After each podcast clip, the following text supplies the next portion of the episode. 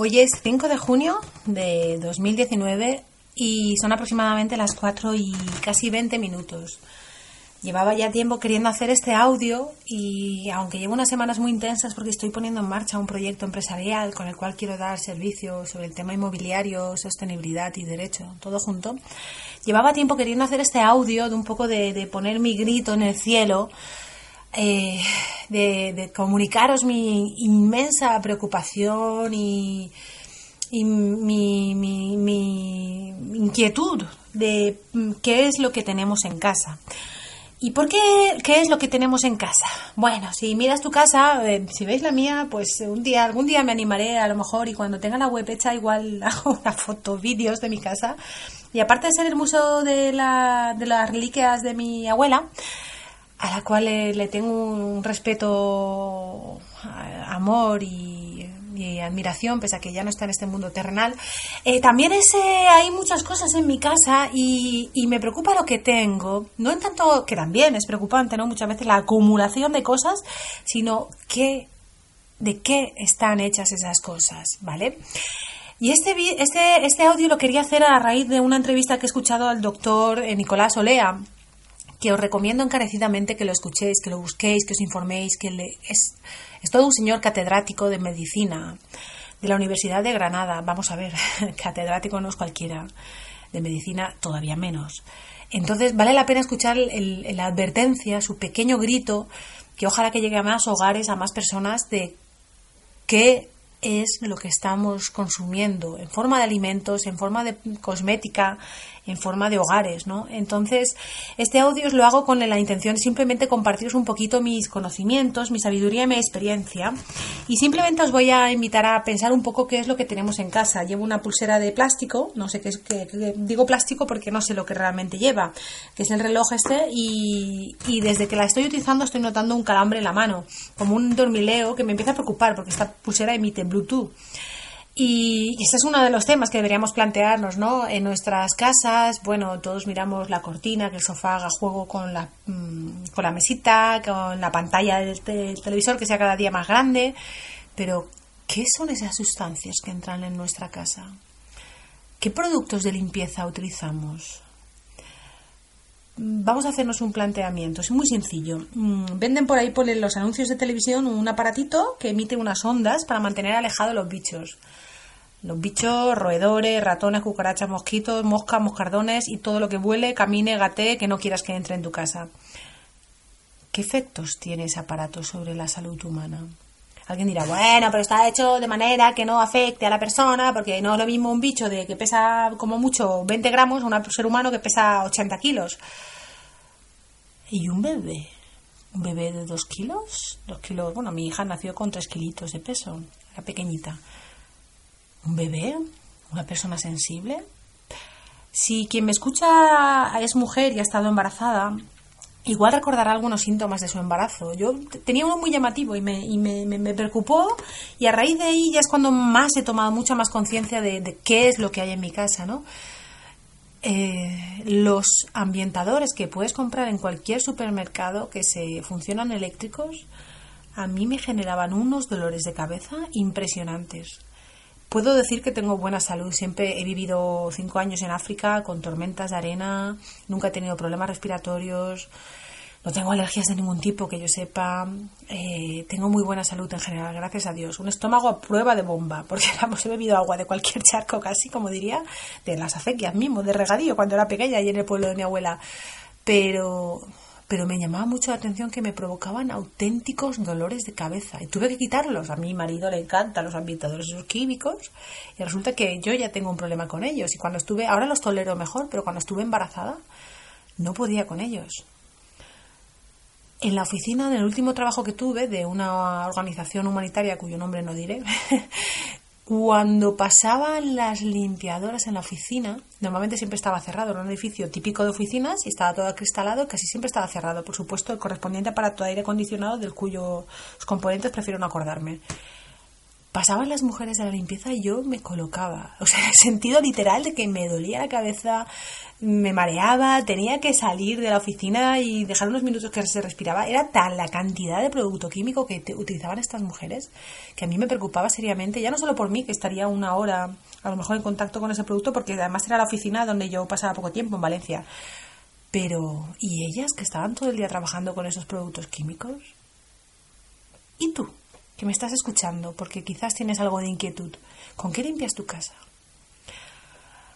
En el apartado de descripción de este audio os voy a dejar unos enlaces y de verdad que me gustaría, por favor, invitaros a que los miréis un poquito. Pon en duda lo que te digo, pero párate a pensar. Si lo que yo utilizo para limpiar mi cocina es desengrasante, desincrustante, antibactericida, bla, bla, bla, y no sé cuántas cosas más tiene, mentira, yo no lo uso, ¿eh? Utilizo el único jabón más potente que tengo en casa es el simple lavavajillas, además de un supermercado cuyo nombre todo el mundo tendrá en la mente Mercadona, vamos, ¿eh? lo confieso, compro Mercadona en lavavajillas, pero ya no entran más productos. Tengo un bote de lejía que lo estoy agotando y no entran más productos químicos así tan agresivos, quitando lo que pueda consumir mi marido, que ya es otro cantar. Pero eh, a pensar si ese producto puede... ¿Qué efectos tiene sobre nuestra salud? Sobre nuestras vías respiratorias, si una persona, te lo dicen claramente, si mezclas amoníaco, creo que es amoníaco con lejía, los vapores que producen pueden dañarte perfectamente las vías respiratorias. Eso si lo mezclas. Y poco a poco, usar lejía. Cada semana. Hay personas y algunas amas de casa, sobre todo, que utilizan lejía habitualmente. Eh, aunque sea lejía perfumada, lleva lejía, lleva cloro, ¿no? Es lejía, al fin y al cabo, perfumada. Me preocupa qué perfumes lleva, ¿no? Lo mismo que los, ¿cómo se llama esto? Los eh, suavizantes de ropa. Pararos a pensar qué llevan estos productos. ni, ni, entraremos a hablar de microperlitas que acaban en el estómago del, del atún o de la merluza que nos vamos a comer pero de verdad que os hago, os quisiera hacer invitaros a, pensar en toda la cantidad de productos químicos que tenemos. Es que por un lado, mm, eh, nosotros hicimos una prueba en casa y os la quería compartir, ¿no? Las pinturas. Eh, cuando compras una pintura, enseguida te pega un tufo que no veas, que te tira para atrás, ¿no? Si metes la cabeza en el bote de pintura, sale más colocado que el que se ha hecho metido tres, tres rayas considerables si te esfuerzas y buscas un poquito de pinturas un poquito más cuidadosas, ya cambia. Nosotros compramos una pintura no ecológica, porque obviamente esos componentes no eran ecológicos. Vamos a ver, al final son derivados de algún tipo de, composición química. Pero lo curioso es que no tenía nada de olor. Era llamativo, porque una de las características de los productos plásticos es el olor. Tú compras una, pues mira, muy sencillo, una, una cantimplora de plástico, una regadera, una fiambrera, normalmente el olor que desprende es muy característico. Si tú entras en una tienda multi, no sé cómo llamarlas, por no describir a la, raza del país, nacionalidad asiática que siempre se caracteriza en España por vender este tipo de productos, pero si tú entras en una tienda de múltiples productos, encontrarás el olor siempre característico del plástico, ¿no? Si compras zapatos que obviamente no están hechos en, piel, su olor de plástico es también bastante llamativo, ¿no? Estamos en la semana, por cierto, aprovecho para recordaros, la semana sin plástico. Pararos a mirar y a dar una vuelta en casa la cantidad de productos derivados del petróleo. Y a esto me refiero cuando hablo de plástico, productos derivados del petróleo, barnices, pinturas, y mismamente estoy grabando este audio con un ordenador. Su exterior es plástico. Los juguetes de los niños. ¿La ropa lleva también? ¿No?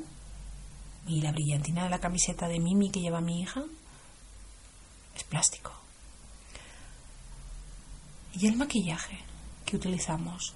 La cosmética, las cremas, los parabenos, los eftalatos, ¿Os habéis parado a pensar todo el consumo tan extremadamente abundante que tenemos de este, estos derivados del petróleo que han pasado por la industria química?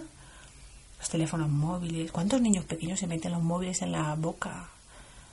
porque en el momento de que la, sale la dentición les alivia el mordiendo algo y es lo que más cerca tienen a mano y encima emite musiquita cuando lo tocas o ruiditos o luces. Los bolígrafos, los cubiertos de usar y tirar, que válgame Dios, más, más, más cómodo comprar petróleo que, que una cuchara. Pensarlo, simplemente haceros el ejercicio de, de pensar cuántas cosas de petróleo y de química tenemos en nuestros hogares os dejaré unos enlaces en la descripción de este audio y por favor, de verdad, visitar la página vivosano.org, Hogar sin tóxicos y sobre todo os invitaría a pensar en los productos químicos de limpieza. Hay alternativas.